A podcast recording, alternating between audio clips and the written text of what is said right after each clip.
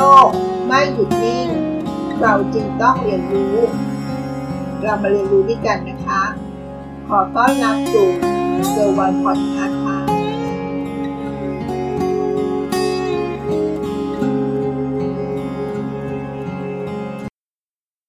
ในการทำธุรกิจ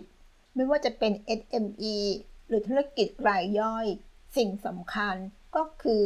การทำยังไงให้ลูกค้ารู้จักเราใช่ไหมคะ และต่อไปนี้เราจะมาพูดถึงเครื่องมือส่งเสริมการตลาดค่ะ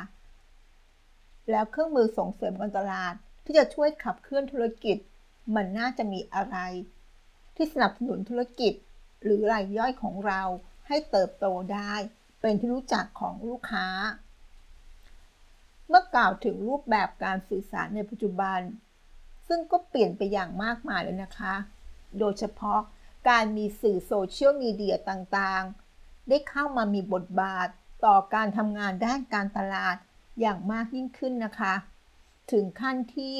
ในบางบริษัท อาจจะเทงบทั้งหมด เพื่อไปเจาะกลุ่มผู้ใช้งานสื่อสังคมออนไลน์โดยเฉพาะเลยนะคะ ซึ่งนั่นทำให้เครื่องมือส่งเสริมการตลาดถูกนำมาใช้บนช่องทางสื่อดิจิตอลกันมากยิ่งขึ้นด้วยเช่นกันใช่ไหมคะ ราะว่าสื่อนี้สามารถเข้าถึงกลุ่มเป้าหมายได้อย่างตรงจุด และเห็นได้ผลได้ชัดเจนนะคะ อีกทางด้วยระบบการทำงานของเครื่องมือส่งเสริมการตลาดยุคใหม่ ที่มีความรวดเร็ว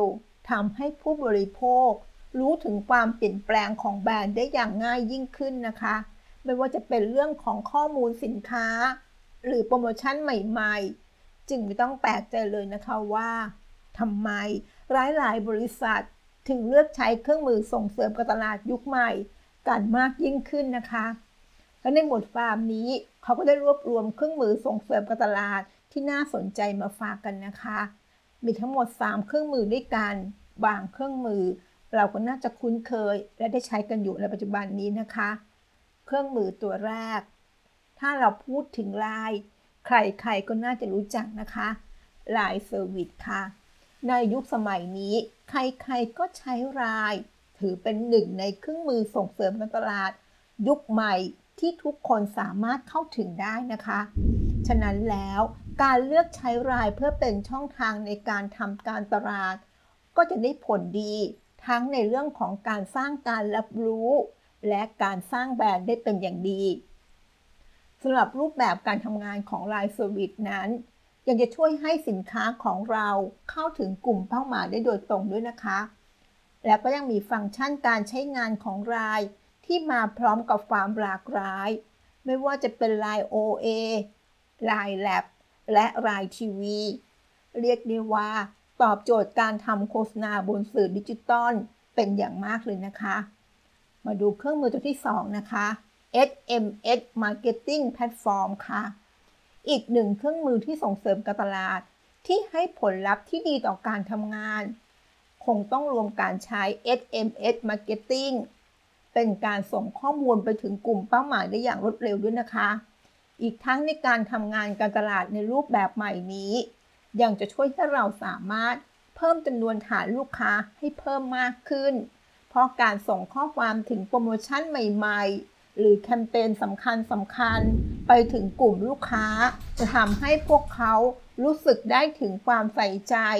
และยิ่งถ้าสินค้าของเราได้ออกโปรโมชั่นที่โดนใจ จนทำให้เราลูกค้า แวะเวียนมาสั่งซื้อสินค้าของเราแทบไม่หยุดก็ว่าได้นะคะ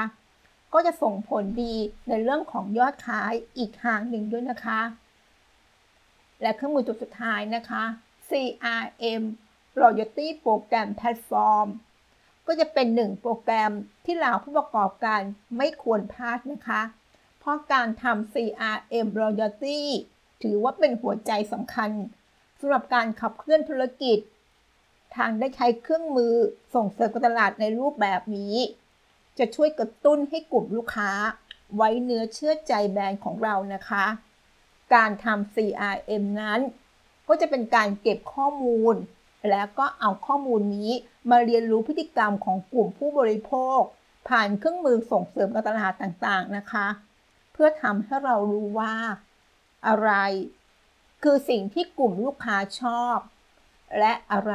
คือสิ่งที่ลูกค้าต้องการมากที่สุด สู่การนำไปปรับใช้สินค้าหรือผลิตภัณฑ์ให้ดีขึ้นนั่นเองค่ะ นั่นก็คือ 3 เครื่องมือนะคะ ที่บทความนี้เขาแนะนำไม่ว่าจะเป็น Line Service SMS Marketing Platform CRM Loyalty Program Platform ซึ่งในบทความนี้เขาไม่ได้กล่าวลึกมากนะคะ ถ้าเราสนใจในเครื่องมือเหล่านี้ เราคงต้องไปเรียนรู้เพิ่มเติมกันอีกทีนะคะสำหรับผู้ประกอบการแล้ว เชื่อแน่ว่าธุรกิจจะขับเคลื่อนไปได้ด้วยดี จะต้องมีการวางแผนงาน ด้านการตลาดเอาไว้อย่างครอบคลุมนะคะ ซึ่งหนึ่งในรูปแบบการทำการตลาดที่ให้ผลดีและมีประสิทธิภาพ นั่นก็คือ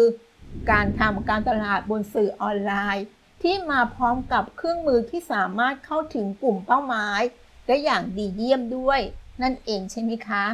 หวังว่าเนื้อหาที่มาฝากกันในวันนี้ น่าจะมีประโยชน์บ้างในการนำไปต่อยอดต่อนะคะ ขอบคุณที่รับฟังแล้วพบกันใน EP หน้า สวัสดีค่ะ